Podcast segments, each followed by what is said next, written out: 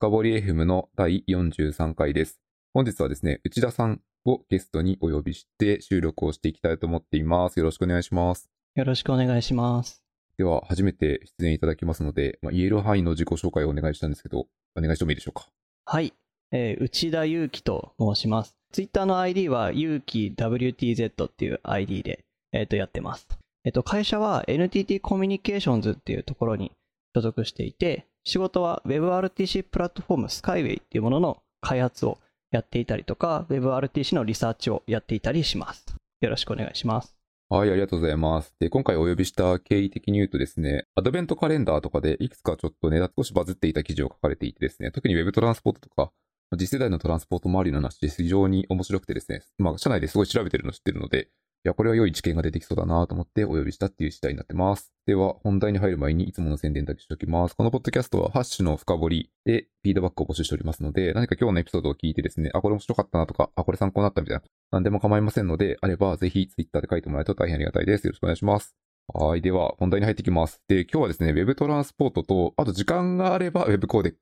の話をしたいと思っています。先にですね、Web トランスポートの方が多分重いというか、大きなテーマになると思うので、Web トランスポートの方からいきたいと思っていてですね、まずあの、そもそもこれ何っていう知らない人もたくさんいると思うので、簡単にで構わないんですけど、Web トランスポートって何か聞いてもいいですか？えー、Web トランスポートっていうのは、新しい双方向通信フレームワークです。今までの双方向通信よりも、まあ、より高品質な通信が可能になっていて、適用できるユースケースも広がっているような技術になっています。なるほど。めちゃめちゃ簡単に説明いただくと、わ、そうなの、はあ、そうなのかって気がするんですよね。この Web トランスポートが出てきた背景とかを、こう歴史を追ってさらっていけると、Web のトランスポート、転送レイヤー周りについて聞きたい人は非常に勉強になると思うので、少しですね、Web トランスポートが出てきた結構前の背景からさらっていこうと思うんですね。双方向通信の歴史みたいな感じでいくと思っててですね、もともと Web って双方向じゃなかったですよね。そうですね。基本的にはリクエストを送って、そのレスポンスが後で返ってくるっていう、ただそれだけの仕組みだったと。そうですよね。エイチティーティーピー いってんゼロ とかその前とか、その辺の話だと基本的にはリクエストレスポンスは一対一で適用してるっていうところからどんどん発展していって、Web で双方向通信をしようと思った時ってどの辺から始まったみたいなところってあったりするんですかね。双方向ってなるとやっぱり WebSocket が一番代表的なフレームワークかなと思います。なるほど。WebSocket っていうと本当の エイチティーティーピー のプロトコルというよりはどちらかというと実際にこうソケットを開いて中でそのソケットを通して送るみたいな違った使い方をする方ですね。そうですね。WebSocket は エイチティーティーピー にまあ縛られてないプロトコルで、まあ、その双方向専用のプロトコルなので、まあ、そういうのがまあ最近は出てきているというような形。なるほど、ありがとうございます。ちなみにですね、これ WebSocket を使うとリアルタイムにいろいろやり取りとかできたりするんですけど、もっともっと大昔にはですね、結構みんな工夫をしていた時代もあったと思っていて、例えばですね、サーバーの方から任意に情報を任意のタイミングで好きなタイミングで返したいみたいな時って、基本的にこう、サーバーはリクエストを受けてから返すじゃないですか。ので、多分工夫してたと思うんですけど、なんか当時ってどういう工夫してたとかってなんか調べました？覚えてますか？そうですね。まあやっぱり一番最初に出てくるのが、そのポーリング方式と エージャックス っていうやつかなと思います。サーバーとの接続を保つのにまあ最も簡単な方法だと思ってて、ポーリングはまあ定期的にサーバーにリクエストを送って、定期的にそのデータを受け取って、その情報で画面を更新するみたいなことをやってたと思います。なので、ポーリングは例えば、すごい雑な例ですけど、まあ、ジェイエス で書くんだったら、まあ、セットインターバルみたいなところを使って、じゅうびょうにいっかい エージャックス の、まあ、当時だから本当 エックスエムエル エイチティーティーピー リクエスト、エックスエイチアール を送るみたいなことが非常に多かったって感じですかね。そうですね。きっとこれはあれだな、にせんねんとか、そのぐらいの時代背景ですね。そうですね、にせんねんだいのことの話ですね。ありがとうございます。これ今、ポーリングと エックスエイチアール って話になってたので、ちょっとこの、継続で一個聞いてみたいことがあって、ロングポーリングとかコメットっていう用語もその時代で少し出てたと思うんですよね。この辺もお聞きしてもいいですか？はい、えっと、まあ、もともとポーリングとか エージャックス っていうのは、まあ、定期的にリクエストを送って、サーバーの更新とかをクライアント側に反映させるための仕組みだったんですけど、まあ、そのポーリングとか エージャックス って問題点が一つあって、まあ、更新がないのにリクエストが飛んじゃうっていう問題点がありました。で、ロングポーリング、まあ、コメットっていう形式になった時に何が変わったかというと、えー、ロングポーリング形式ではリクエストをクライアント側から送った後、サーバーはすぐそのレスポンスを返すわけじゃなくて、ちゃんと更新があるまでそのレスポンスを返すのを待ちます。それまでコネクションを維持し続けて、更新が生まれた時に初めてレスポンスを返すっていうことをやっていました。これサーバー側結構実装めんどくさくないですか？まあ、リクエストを受けた後、それをずっと保持し続けるで、更新があったときに、それに対して一斉にレスポンスを返すっていうことになるので、そこら辺がちょっとめんどくさいところだったかなとは思ってます。そうですよね。あの、まあ、頭悪いビジーループとかを変えちゃうと、一瞬でこう、リソースを食い尽くしかねないので、まあ、それなりに何らかの仕組みを使うと思うんですけど、まあ、いずれにしろ、リソースを保ったまま待つっていうのは結構大変だなって気がします。この場合って、あとは、期間切れになった場合は、クライアント側はタイムアウトする？そうですね。まあ、基本的にはある程度のタイムアウトを設けておいて、まあ、その更新がなかったら、まあ、新しくそのコネクションを破棄してまた新しく貼り直すっていうのが、まあ、基本的な形になるんじゃないかなと思います。了解です。ありがとうございます。今ロングポーリングの話をしたので、もうちょっと時代的にですね、あの僕の エイチティーティーピー を勉強した記憶だとですね、 WebSocket の同時期くらいにServer-Sent Eventっていう、Server-Sent Eventsか エスエスイー とかよく略されてますけど、あの辺も登場してきた気がしていてですね、あれって覚えてますか？あれってどんなものかっていうのも先にちょっと聞いといてもいいですか？Server-Sent Eventsはまあロングポーリングの拡張というか、まあ、進化版みたいなものなんですけど、えっと、ロングポーリングだと、まあ、更新があってレスポンスを返した後って一度コネクションを破棄しちゃうんですね、まあ、それで再度コネクションを張り直してまた更新があったらを繰り返すっていうことをやってたんですけど、サーバー側で高頻度に更新があった時とかっていうのはそのコネクションが張られるまで更新を相手に送れないっていう問題がありました。で、サーバーセントイベントはそのあたりのまあラグみたいなところを解決するための技術でした。具体的に何がやってたかっていうと、ロングポーリングでは、えっと、レスポンスを返した後コネクションを破棄するんですけど、サーバーセントイベントではレスポンスを返した後も通信を破棄せず保持して、更新があるたびにそのデータを相手に送るっていうことをやってました。サーバーセントイベントだと結構今までのコメントとかと比べるとトランスポートというかコネクションの接続破棄回りが全然違いますね。そうですね。サーバーセントイベントだとレスポンス返すときにそのデータを分割データとしてレスポンスを返しているところが面白いところで、その分割データなのでこのコネクションまだ終わらないよっていうのをあの活かしてその更新があるたびにデータを送るっていうことをやってるので、まあ、結構今までとはかなり違った技術になっていると思います。ちょっとなんかストリームっぽいですよ。そうですね。なるほど、わかりました。ありがとうございます。あとはこの今そのサーバーセントイベントって当時は結構名前を聞いたとか記事で読んだ気がするんですけど、最近あんまり見てないような気はしていてですね、これってにせんにじゅういちねんか今にせんにじゅういちねんも今でも使われるものなんですか？そうですね。これ、まあ、多分 WebSocket が出たのと同時ぐらいにこう話によく上がってたあの技術だと思うんですけど、このサーバーセントイベント自体は今も使える技術だと思っています。どの辺が使いやすい要素なんですか？そうですね、えっとまあ、結構このあたりで引き合いに出されるのが WebSocket なんですけれども、まあ、WebSocket はあくまでその双方向通信が必要な場合に使う技術であって、その一方向でサーバーからクライアント側に一方向にデータを送り続けたいような状態の時にはサーバーセントイベントを使った方が実装が楽だったりすることがあります。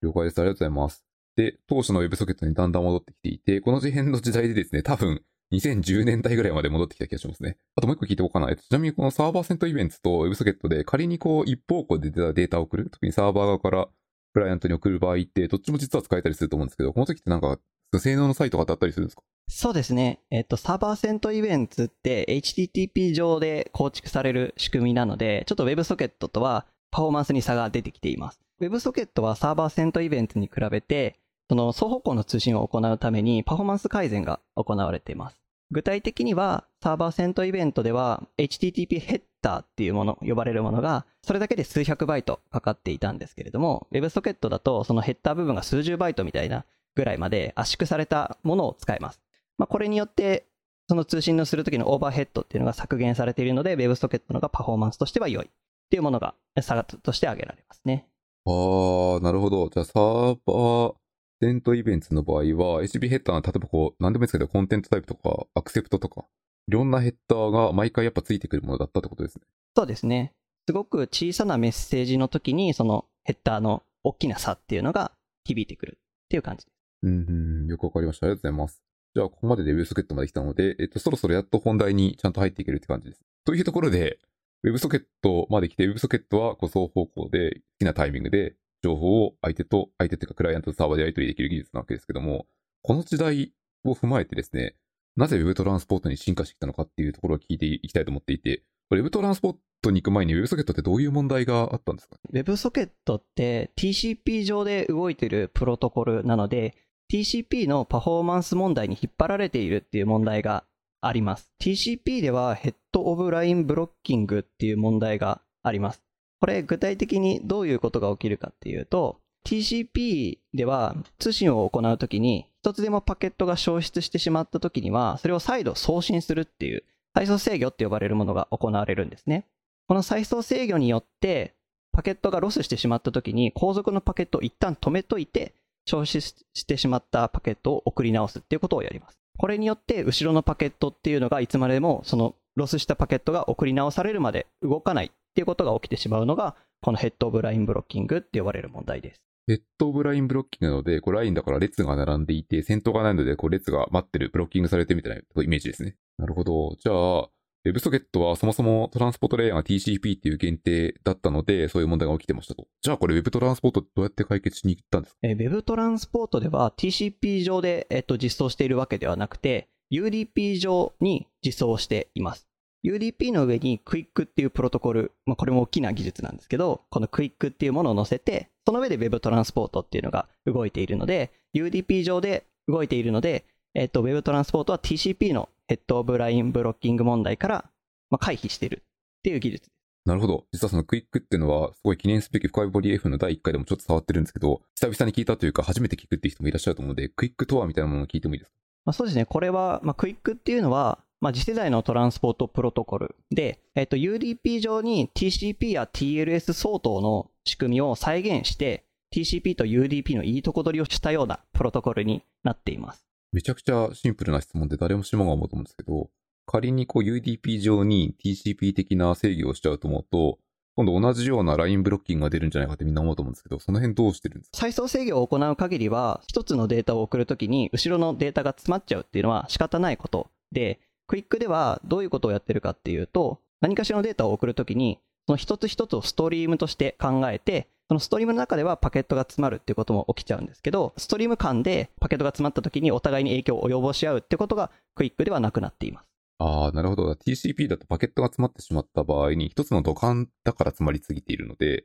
クイックを使う場合はその土管がいっぱいあるって感じですか？なるほど。それをストリームって言ってるのはクイックってことですね。了解です。ありがとうございます。で、戻ると Web トランスポートは、えっと、ティーシーピー とかがあったレイヤーのところがこうクイックにリプレイスされてるわけです。ので、イメージ的には、えっと、スタック的に言うと下から触ると アイピー レイヤーの上にユーディーピー があって、で、ユーディーピー の上にクイックがあって、で、クイックは、これはあれですかね、暗号化 ティーエルエスいってんさん とかあったんですけど、これはもうデフォルトで組み込みですか？はい、デフォルトで組み込みです。なるほど。じゃあ ティーエルエスいってんさん 相当というか、その同じものですね。そう使うっていうのはもう決まっていて、あとこれ一個質問があってですね、たまにクイックのプロトコルスタックを見るときに、あの、これショーノートにも貼っとこうかなと思うんですけど、リンクを。あの、よく、この字になってるんですよね。何これ多分伝わ、なかなか言葉で伝えるの難しいんですけど、アイピー、ユーディーピー、クイックの下の部分があって、上に ティーエルエス が乗っかるんですけど、そこが一部こう全部 ティーエルエス というわけではなくてですね、だから一部この字になってるポイントがあって、これなんだこれってみんな思ったりすると思うので、この辺ってなんか理由とか聞いてもいいですか？クイックっていうのは、T U、ティーシーピー じゃなくて、ユーディーピー の上に乗っているっていうところで、まず分岐されているっていうのは、まあ、見てすぐわかるかなと思うんですけれども、クイックっていうのは、その ティーシーピー 相当のものと ティーエルエス 相当のものをまとめて一つのプロトコルで、えっと、内包しているので、このような形で ユーディーピー の上にドンって乗って、ユーディーピー プラスクイックが ティーシーピー と ティーエルエス と同じぐらいの、こう、層でできているっていう形になってます。なるほど、ありがとうございます。この辺でちょっとこう、図を見るとよくわかったかなと思うので、さらにもう少し突っ込んでみたくて、Web トランスポートは、今実際にこれ結構すでに使われてるんですかね？ Web トランスポートはまだ実際には使われていないです。なるほど。じゃあ、えっと、まあ、動くブラウザとかも限定的って感じですか？そうですね。えっと、去年のろくがつぐらいから、その Google Chrome だけで Web トランスポートっていうのが使えるようになって、まあ、それでみんな試しているっていう状態になってます。ああ、じゃあ、こうにせんにじゅうねんのろくがつぐらいから、多分これオリジントライアルとか、こう最初の変わりやすいという時期から使われているってことです。あとは、この Web トランスポートも、これは双方向で通信ができるわけですよ。ちなみに、こう、今我々としては WebSocket も選択肢としてあって、まあ Web トランスポートはまだまだ使えない、ブラウザによっては使えなかったりするとは思うんですけども、こう Web トランスポートと WebSocket でユースケースでこう分けるときに、どういう判断軸で僕らは使い分ければいいんですか？そうですね。えっと、WebSocket で十分なユースケースっていうのも当然あるとは思うんですけれども、えっと、WebSocket でもパフォーマンスの部分でどうしてもこう苦しい部分があったユースケースっていうのが実際にはあって、まあ、例えばゲームとかリアルタイムにデータを高頻度で送り合うような時に WebSocket だとそのパケットが詰まっちゃってデータが遅れちゃうみたいなことが起きてたので、まあ、そういうすごくパフォーマンスにシビアなユースケースの場合に Web トランスポートっていうのは活躍していくと思っています。この場合のゲームってのはやっぱりこうクライアントサーバー間でやり取りがするゲームですよね。そうか、その場合はやっぱりブラウザー上で動かしたりするときを考えるので、単にこう エイチティーティーピー とか WebSocket を構わずに ロー の ユーディーピー のソケットを開くみたいなことは難しかったってことですかね。まあ、そうですね。Web 上で動かすっていうなったときに、まあ、Web に求められるセキュリティとかも当然あって、ユーディーピー の上に、えっと、何か仕組みを置いたとして、そのセキュリティどうするんだとか、そういう話が出てきちゃうわけですね。で、そこら辺で、えっと、クイック っていう技術を使って、その上で Web トランスポートを載せることによって、そこら辺の問題っていうのを解決しています。ありがとうございます。じゃあ、その、まあ、た、確かにこう生の ユーディーピー のソケットを開けてしまうと、ちょっと脆弱性の穴にはなりやすいなって気はするので、まあ、気持ちその内容はわかる気がしますね。あと、一応ですね、今ブラウザーが ユーディーピー を喋るためにはなんかいくつか手段があると思っていて、一番多分ブラウザーが喋る ユーディーピー で有名なのって WebRTC も一つだと思うんですよね。例えばクラウドゲーミングとかも WebRTC でできなくはないと思うんですけど、この辺なんか課題的なものがあったんですか？ WebRTC って ユーディーピー 上にで動いている仕組みなので、すごく高速にデータをやり取りすることが可能で、実際にクラウドゲーミングに応用された事例もあります。ただ、WebRTC にはちょっと問題点があって、WebRTC ってすごく複雑で柔軟性がないんですね。まあ、すごくいろいろな仕組みが、まあ、高レベルに抽象化された仕組みになっているので、例えば画質を優先するんじゃなくて音質優先したいとか、フレームレートを優先したいとか、音質を優先したいみたいないろんなユースケースに対応しようとしたときに、そこら辺の柔軟性が響いてきてしまって、WebRTC だとちょっとやりづらいみたいな問題が起きてました。ああ、なるほど。じゃあ本当に必要なものよりも複雑回帰というか、ちょっとスタックが重すぎたっていう感じですかね。そうですね。WebRTC の中で アイス とか ディーティーエルエス みたいなプロトコルが動いてるんですけど、まあ、そこら辺がピアツーピア型前提で設計されたプロトコルみたいな部分もあって、ちょっと今のユースケースになかなか合わない部分っていうのも出てきてます。じゃあこうサーバー側とクラウドゲーミングとか、リアルタイム性が本当に制御される、かつそのクラウドゲームだけに欲しいものにはトゥーマッチだったんですね。なるほど、ありがとうございます。今のところで、じゃあこう Web トランスポートを使うと、まあ、比較的やりやすくなるっていうのが未来としては見えてる感じですかね。そうですね。Web トランスポートって WebRTC と違ってすごく低レベルな エーピーアイ なんですね。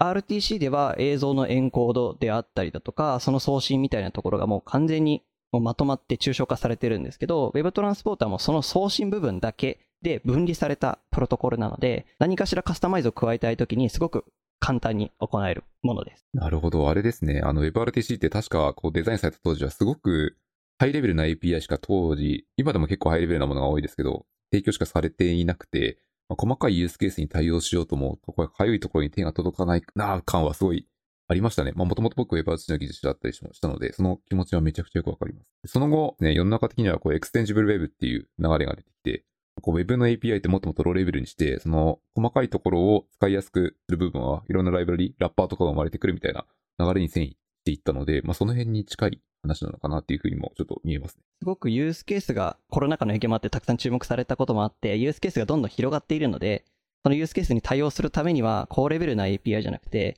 柔軟性のある低レベルな エーピーアイ っていうのが求められていたという感じですね。ってことはもう想像できるんですけど、Web トランスポートを使ってこうゼロから書こうとすると、開発者は結構大変そうですね。そうですね。WebRTC が今までやってくれていた部分っていうのが Web トランスポートではまだないので、そこら辺をどうするかっていうのは今後の課題になってます。参考までになんですけど、例えば技術的には WebRTC は一応これクライアントクライアント間も使えるし、クライアントサーバー間も使えなくはないんですけど、同じように Web トランスポートでもできる時代が来るってことですかね。つまり映像とか音声を送るみたいな。そうですね。Web トランスポートは、えっと、クライアントサーバー型っていうのがまあ前提としてあるので、ピアツーピア型だとちょっとまだ WebRTC を使うっていうことになると思うんですけど、クラサバ型であれば Web トランスポートで映像を送って、で、その映像をまあ自前でエンコードしたりとかっていうことで、まあ、WebRTC を置き換えていくっていうことは起こりうるかなと思ってます。そうですね。確かおっしゃる通りで、WebRTC はこう ピーツーピー なので、ピーツーピー っていうと、やっぱクライアントは普通穴が開いてないから、中で アイス みたいなこう ユーディーピー オールパンチングしないといけないと思うんですけど、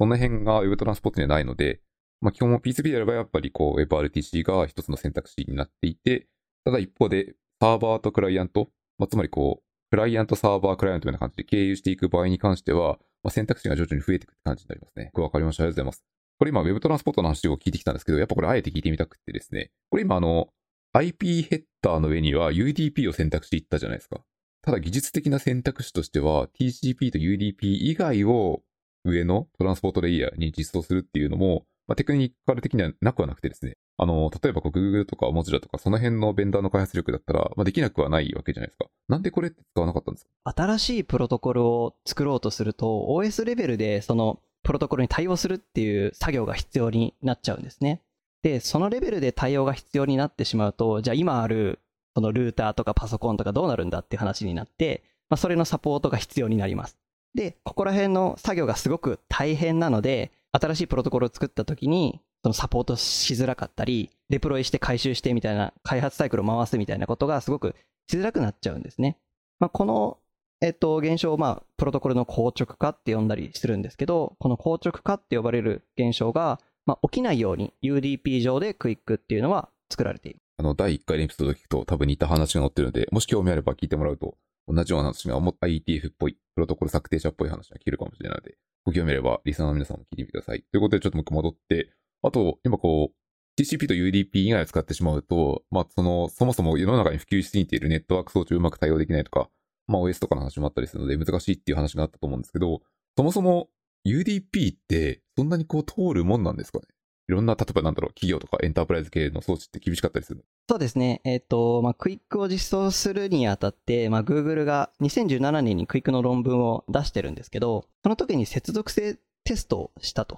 それで実際に調べてみると、まあ、よんパーセント ほどは ユーディーピー が通らなかったっていうことが分かっています。まあ、なので、えっと、まあ、にせんにじゅういちねんになった今でも、そこら辺の、その ユーディーピー が通らないから、何かしらの方法で、なんかフォールバックしないといけないよねみたいな話っていうのはどうしても出てくるかなと思ってます。これは何にフォールバックするんですか？ Web トランスポートなので WebSocket？ えっと Web トランスポートでは エイチティーティーピー ツー トランスポートっていうのが考えられています。えっと仕様策定中なので具体的にまあどういう仕様かっていうのはまだ決まってはいないんですけど、 ユーディーピー じゃなくて ティーシーピー 上に Web トランスポートのようなものを構築をしてフォールバックできるようにしています。ああ、なるほど。じゃあこの アイピー ヘッダーの上は ティーシーピー になるってことですね。はい、そうです。了解です。ありがとうございます。今ちょっと エイチティーティーピー ツー っていうこともできたので、一応これもちょっとまだ聞いたことないって可能性もあると思うんで、エイチティーティーピー ツー とはみたいな いってんいち の違いとかって聞いてもいいですか？ エイチティーティーピーワンとツー でどういう違いがあったかっていうと、エイチティーティーピーツー では エイチティーティーピーいってんいち で起きていた エイチティーティーピー ヘッドオブラインブロッキングっていうものを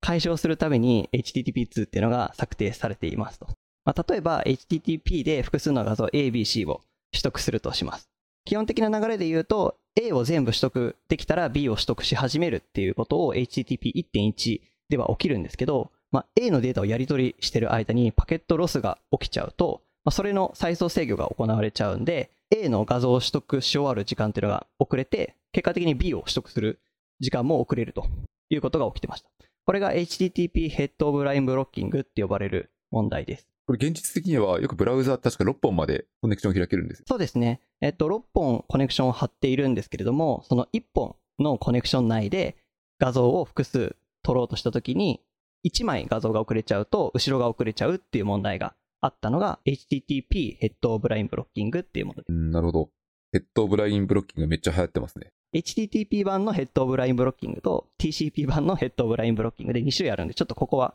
えっと区別する必要があると思います。ごめんなさい、さっき遮っちゃったんですけど、その話の次は、えっと、エイチティーティーピーいち では、まあ、エイチティーティーピー ヘッドオブラインブロッキングっていうのが起きていたんですけれども、 エイチティーティーピーツー ではいちコネクションの中でリクエストを多重化することによってひとつのリクエストが遅れても後ろのリクエストが遅れないっていうことを実現しています。なるほど。じゃあその いってんいち とか今実際にこう いってん ペケペケ系で使われているのに比べてヘッドオブラインブロッキングのところはだいぶ回復されているのが エイチティーティーピーツー であって、これをトランスポートとして使うっていうのがその Web トランスポートのフォールバックってことですか？はい。なるほど。じゃあこうスタック的には アイピー の上に ティーシーピー があって ティーシーピー の上にこう本来はアプリケーションレイヤーっぽい エイチティーティーピーツー が挟まってくるわけです。で、その挟まってきた上に Web トランスポートの実際に叩く エーピーアイ とかその辺が出てくると。やっぱこれまた図を貼っておきますけど、きっとあのクイックトランスポートというかクイックを間に挟んだところの部分がごっそりえっと、ユーディーピー と クイック の部分がごっそり ティーシーピー と エイチティーティーピーツー トランスポートに変わるっていうふうに理解すればいいですね。と、これってなんか、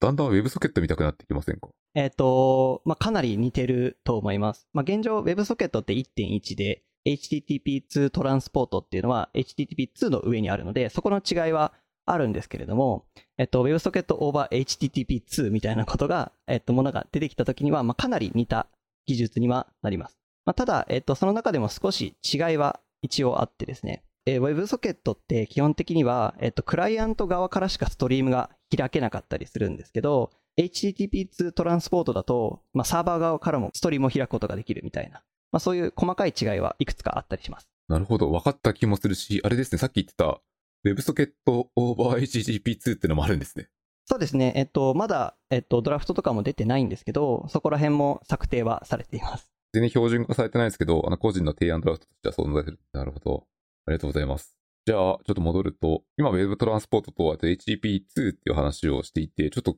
エイチティーティーピーツー とかとか出ちゃったんで、おまけでやっぱ聞いてみたいことがあって、まあ、エイチティーティーピーツー の次が今出てき始めてますよね。はい。エイチティーティーピースリー っていうのがあります。スリーもスリーもこうなんか脱線しまくってますけど、Web トランスポートの話からさらに エイチティーティーピースリー って何か聞いてもいいですか？はい。えっと、まあ、まず エイチティーティーピーワン からにで起きていた問題っていうのが エイチティーティーピー ヘッドオブラインブロッキングっていう問題でした。で、次に エイチティーティーピーツー からスリーになった時に解消される問題っていうのは ティーシーピー ヘッドオブラインブロッキングって呼ばれる問題。これは先ほどもあのお話しした内容で、一つのパケットが詰まってしまった時に ティーシーピー コネクション上で他の後ろのパケットが全部詰まっちゃうっていう問題で、まあ、これが エイチティーティーピーツー とは明確に違ってパフォーマンスが改善されるっていう感じですね。なるほど。 エイチティーティーピーツー はさっきその エイチティーティーピー レベルの エイチオーエルビー はちゃんと回復できたんですけど、結局下が ティーシーピー だったので ティーシーピー の エイチオーエルビー はあったので詰まるときは詰まってたんですね。そうですね。 エイチティーティーピーツー になったとしても解決できてない問題っていうのが ティーシーピー ヘッドオブラインブロッキングっていう問題があったっていう感じです。ああ、よく分かってきました。ありがとうございます。あれか、その下がまた ユーディーピー に変わって、ユーディーピー というか クイック に変わるってことですね。はい、そうですね。ああ、なるほど。っていうことは エイチティーティーピースリー のプロトコルスタックは、なんかちょっと僕の頭の中だと Web トランスポートとそっくりに見えてくるんですけど、合ってますか？はい、えっと、置かれる場所に関しては一緒です。そうですよね。ネットワークプロトコルスタックの絵を描いたらきっとほとんど同じになって、上物の エーピーアイ のところが変わってくるんだろうなって気がします。あと、もし分かればなんですけど、他にバージョンツーとバージョンスリー、エイチティーティーピー のツーとスリーで違いって何かあったりしますか？まあ、一つ目はまず先ほどお伝えした通り、ティーシーピー のヘッドオブラインブロッキングが解消されてパフォーマンスが改善されました。で、その他にも、まあ、えっと、改善点っていうのがあって、いちまるさん Early Hints っていう仕組みっていうのが考案されていたりします。ここら辺が大きな違いかなと思ってます。なるほど。サーバープッシュって何か聞いてもいいですか？えっと、サーバープッシュって、えっと、エイチティーティーピー リクエストを送って、えっと、サーバーがその エイチティーエムエル を返す。ですけど、その エイチティーエムエル の生成に時間がかかるようなケースだったりすると、エイチティーエムエル を生成して、その後に シーエスエス のリクエストが飛んで、シーエスエス を返してっていうことをやってたんですね。まあ、ただ、えっと、エイチティーティーピーツー ではそこら辺って結構、エイチティーティーピーツー ではそこの エイチティーエムエル を生成してる時間って結構無駄だよねって話があって、エイチティーエムエル を最初リクエストした瞬間からも シーエスエス や ジェイエス を相手に渡すっていうようなことが行われてました。まあ、これによって エイチティーエムエル をサーバー側が生成している時間を有効活用して シーエスエス や ジェイエス みたいなアセットファイルがもうクライアント側に置いてある状態を作ったと。まあ、これがサーバープッシュって呼ばれるものです。ああ、じゃあもう返せるものがあるんだったら先に返しちゃうってことですね。はい、その認識でいいと思います。ありがとうございます。サーバープッシュ分かりました。で、もう一個出ていたいちまるさんのアーリーヒンツひゃくばん台だからこれ暫定オートみたいな感じです。そうですね。えアーリーヒンツはひゃくさんで返そうって決まったものです。このいちまるさんで返したときには裏側では何が起こってる？このアーリーヒンツって、まあ、サーバープッシュの思想は基本的には引き継いでいて エイチティーエムエル をサーバー側が生成している間にその シーエスエス や ジェイエス をクライアント側で用意しておけるような技術なんですね。で、アーリーヒンツっていうのはサーバープッシュとの大きな違いがあってサーバープッシュは シーエスエス や ジェイエス をまあ丸ごと渡していたのに対してアーリーヒンツはその シーエスエス や JavaScript のプリロード用のユーアールエル を返すっていう違いがあります。これによってサーバープッシュでは実際にその シーエスエス や ジェイエス をリクエストが受けた瞬間に返しちゃっていて、もうすでに受け取ったキャッシュ済みのものとかもそれで受け取っててしまっていたので、まあ、そこら辺の無駄がアーリーヒンツでは解消されています。ああ、じゃあサーバー側からこれも送れるけどどうするってことをクライアントに来てクライアントに判断を委ねさせてるんです。と現実的にはこうブラウザー側で多分吉田にキャッシュとか判断をいろいろしてると思うので、ブラウザーの内部の動作として取りに行く取りに行かないが自動的に判断されるっていう感じになりそうですね。そうですね。サーバープッシュだともうそこら辺の判断をせず、もうとにかく シーエスエス を返していたんでキャッシュ済みのものを受け取っちゃって、まあ、無駄にリソース食っちゃうみたいなことが起きてました。まあ、それがEarly Hintsだと、そのリンクを渡すことによって、これもう持ってるかどうかっていうのが、ブラウザ側で判断できるようになります。ありがとうございます。今のところでこう、エイチティーティーピースリー とツーの違い等のところも分かったので、WebTransportだいぶなんか構造というか、背景とか概要が理解してきてきたんですけど、やっぱもう一回ちょっと聞いてみたいのは、さっき出ていた、例えばクイックトランスポートとか、エイチティーティーピースリー のトランスポートってすごいなんか似てきていてですね、これってなんかこう、標準化してる人たちとかってなんかどういう考えなんですか？なんか似てません？そうですね、えっと、Web トランスポートってもともとふたつ仕様があって、クイックトランスポートっていう仕様と エイチティーティーピースリー トランスポートっていうのがあったんですね。これらの違いは、そのどこの上で Web トランスポートを動かすかっていう違いで、クイックトランスポートはクイックの上に Web トランスポートを置いてそこで動かす。エイチティーティーピースリー トランスポートはクイックの上に エイチティーティーピースリー があって、その上で Web トランスポートを置く。まあ、この違いが エイチティーティーピースリー とクイックトランスポートにはあります。一段多いってことですよね。はい、そういうことになります。で、この一段は普通に考えたらあんまりいらない？ エイチティーティーピースリー トランスポートのがまあ一段多いような形になるんですけど、エイチティーティーピースリー トランスポートの場合には、そのクイックではない機能っていうのがたくさんあって、その エイチティーティーピー 上の仕組みを使えるので、例えば エイチティーティーピー ヘッダーとかプロキシとか エイチティーティーピー 上で動いている今までの仕組みっていうのがまあ流用できるっていうのが エイチティーティーピースリー と Quick Transport の違いになってます。ああ、じゃあユースケースによってはその エイチティーティーピー の機能を使いたい場合には エイチティーティーピースリー トランスポートを使った方がいい場合があるってことですね。はい、そういうことになります。はい、ということで結構もう多分さんじゅっぷん以上喋ってるので Web トランスポートはこれぐらいにしておいて、時間があれば触りたかった WebCodecs についても聞いてみたいんですけど、WebCodecs とはみたいなところのそもそもも聞いてもいいですか？えっと WebCodecs って何かっていうと、ブラウザで実装されているコーデックに低レベルにアクセスをして、えっと、エンコードやデコードを行うことができる エーピーアイ になってます。今低レベルって言葉を聞いていたので、まあ、今日の文脈からすると今まではこれこういうの全然できなかったってことですね。はい、今までの Web ブラウザだと、例えば WebRTC とかだと映像を送ってあげると、まあ、その中で勝手にそのエンコードを送して、まあ、さらに映像を送るっていうところまでまとめてやっちゃってたんですね。エンコードだけしたいのになみたいなえっと、状態の時にはそこら辺がうまく使えなかった。なので Web コーデックスではそこら辺の低レベル エーピーアイ をこう分離して使えるようにしているというような。じゃあまたこれ開発者にローレベルな世界が広がっているので、まあ、開発者にとっては結構頑張らないといけない可能性があるっていう感じですね。そうですね。まあ動的にそのコーデックの処理を変えたりとかっていうのがその開発者には求められてくると思うので、今まで WebRTC がやってたようなところを開発者がこう自前で実装したり、まあ、ライブラリが出てくるのであればそのライブラリを使ったりってことが将来的にはなるかなと思ってます。いや、これちょっともう一回改めて聞いてみたいんですけど、そのコーデックのところまでやる必要があった。つまりこれ背景的にはその需要がすごい高かったってことなんですか？ Web コーデックスが出てきた背景には、その Web トランスポートの登場も関係していて、えっと、Web トランスポートではその WebRTC とかがやってた映像とかデータを送るっていうところをまあ分離して低レベル エーピーアイ として提供しましたと。じゃあその Web トランスポートが分離できて、その Web トランスポートで送るデータって何にしようかっていう話になるんですね。で、何を送ろうかってなった時に、まあ、やっぱり WebRTC みたいに映像とか音声を送ったりしたいよねっていうところで、映像をエンコードして、まあ、バイナリとして取り出すっていうところが Web ブラウザにあるかというとなかった。まあそういうところも、えっと、背景としてあって Web コーデックスっていうのが必要だよねっていうところで Web トランスポートと一緒に使われるような未来が想定されています。つまりこれもうすごい雑なことを言うと、まあ、今まで WebRTC でクライアントサーバー間でやっていたという同じような、例えば音声とか映像を送りたいっていうものは Web トランスポートと Web コーデックスを組み合わせると同じものが実装できるってことですか？はい、そうですね。いろいろな WebRTC にあった仕組みっていうのは、まあ、自分で作ったりしなきゃいけないとは思うんですけれども、えっと、今まで高レベルな エーピーアイ でまとまっていて中をいじくることができなかったんですけど、今回の Web コーデックスと Web トランスポートっていう低レベル エーピーアイ が出てきたことによって、その間の仕組みとか、その エーピーアイ の処理の仕方とかっていうのを今後はカスタマイズできるような エーピーアイ として、えっと、設計されています。これ今のこう言葉だと聞いてるとなんか簡単そうに見えちゃうんですけど、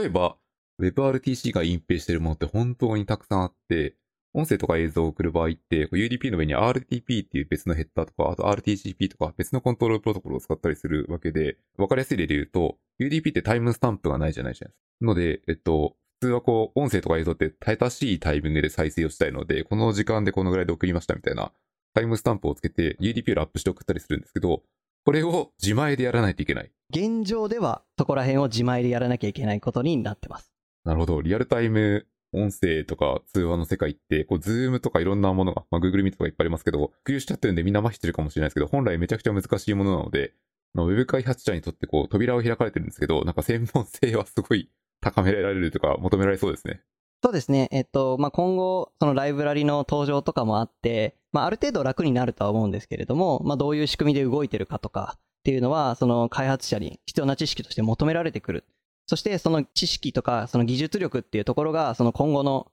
Web トランスポートと Web コーデックス上で動いてるプロダクト、サービスのその違いになってくるので、そこら辺が、まあ、企業としては差別化ポイントになると思ってます。わかりました。ありがとうございます。この Web トランスポートとか Web コーデックスって結構あれですね、さっきのユースケースでもあったんですけど、まあ、クラウドゲーミングとかゲーム系だったりするので、例えばその Google の Stadia とか エムエス とかも多分クラウドゲーム、Xbox 系とかいろいろありますし、なんか結構大手のベンダーとかが強く押してきそうな感じが気がしますね。そうですね。やっぱり、えーと、低レベルな エーピーアイ を自前で実装できる、自前であの使いこなせるっていう企業になると、やっぱりその大きな企業っていうのがやっぱり一番最初に出てくるとは思います。うん、よくわかりました。ありがとうございます。今回、その Web コーデックスとかとかなり低レベルなところができるとはいえ、これも例えば Web コーデックスがない時代とかでやろうとすると、WebAssembly、ワズム とかでもできたりしたもんですか？ WebAssembly でコーデックとかを、えーと、自前でコーデックを実装して、そこでエンコードをして、まあ、さらにトランスポート部分も何かしら違うところみたいなことを ワズム とかで実現している企業っていうのはあって、まあ、その Zoom とかがそうなんですけど、 Zoom とかだと実際に WebRTC のエンコード部分とかっていうのが WebAssembly でやられていたりします。うーん、なるほど。 WebRTC を生で使うというよりは ワズム プラス組み合わせで、あとは確かデータチャンネルとかあれですね、音声とか映像を送らずにあのデータチャンネルデータとして ワズム のエンコードされたデータとか送ってたって話でした。そうですね。その WebRTC の柔軟性のなさとかですごく苦しんで、まあ、じゃあそこら辺をもうコーデックとかも自分で作ろうっていう動きをしたのが、まあ、その Zoom っていう企業ですね。じゃあ、もしかしたらその Zoom とかも Web トランスポートとか Web コーデックスが普及してきたら、まあ、利用するスタックとかを変えてくる可能性はなくはないです。そうですね。まあ、かなりの確率で、ここら辺に切り替えてくるんじゃないかなと僕は思っていて、その Zoom がその Web トランスポートとか Web コーデックスに注目しているって話も当然ありますし、ここら辺の映像や音声を使っているサービスの企業が、そのこの Web トランスポートで、まあ、社内で開発をしてドッグフーディングしてるみたいな話とかっていうのも、まあ、だんだんと出てきているので、ここら辺はまあ今後、まあ、特に Zoom とかは切り替えてくると思います。ああ、じゃあこう Zoom のテックブログとかなんか動画とかで言及されたりするんですか？もうそうですね。 Web トランスポートや Web コーデックスについては、その Zoom の開発者がここら辺は将来的に注目しているみたいな話っていうのはされてました。了解です。ありがとうございます。 Web トランスポートと Web コーデックスは待望の技術っていうのは分かる気はだいぶするんですけど、ほとんどの開発者というかほとんどの個人開発者となかなか使うケースはなさそうな気もしていてですね、この辺の理解とか認識ってなんとなく合ってますか？そうですね。 Web コーデックスや Web トランスポートって、まあ、双方向通信フレームワークでいうと、まあ、今までは WebRTC や WebSocket っていうのがあったわけなんですね。で、それでもこのふたつの技術でもどうしてもそのパフォーマンス部分で難があるというか、もう少し良いものを作りたいみたいな、そういうかなりシビアな目線で見ていた人がこの Web トランスポートや Web コーデックスを使っていくことになると思うので、個人で開発したときにこの技術が必要になるかと言われると、まあ、当分はないんじゃないかなっていう気はしています。うん、ざっくり理解あっていて安心しました。ありがとうございます。というところで、もう収録が多分よんじゅっぷんごじゅっぷんぐらいに近づいてきていて、多分今日の話はですね、コテコテの技術だけの話だったので、こう聞いてるの結構大変な人もいると思うので、そろそろおしまいにしていきたいと思っています。最後にですね、もしあの告知とか宣伝とか内田さんの方から何かあれば聞いてみたいんですけど、何かありますか？ エヌティーティー コミュニケーションのスカイウェイでは、あの定期的に WebRTC や Web トランスポートのミートアップみたいなことも行っているので、ぜひそちらもご確認いただければなと、よろしくお願いします。はい、ありがとうございます。じゃあこれはあのショーノートに下の方に過去の開催とかですね、リンクがあれば貼っておきます。はい、ありがとうございます。あと私の方で、えっと、前回に引き続きあのマイクロスポンサー広告をいただいてますので、ここの読み上げてからこのエピソードを終わりにしたいと思います。では読み上げていきます。エンジニア、デザイナーの副業、転職ができるプラットフォーム Offers、スタートアップ、ベンチャー、上場企業など、様々な企業に所属する シーティーオー、ブイピーオーイー、イーエム、エンジニア、デザイナー、ピーエム が利用中です。利用企業者数はリリースいちねんはんでにひゃくしゃを超えています。運営する株式会社オーバーフローは、株式会社メルカリ シーティーオー でサイバーエージェント、アベマ ティーブイ で活躍された名村氏や、福岡市で上場企業 シーティーオー などからの資金調達を行っております。副業や転職をお考えの方は、ぜひ利用してみてください。ということで、ここまでで今回の第よんじゅうさんかいですね、収録は終わりにしたいと思っています。内田さん、大変お忙しいところ出演いただきありがとうございました。ありがとうございました。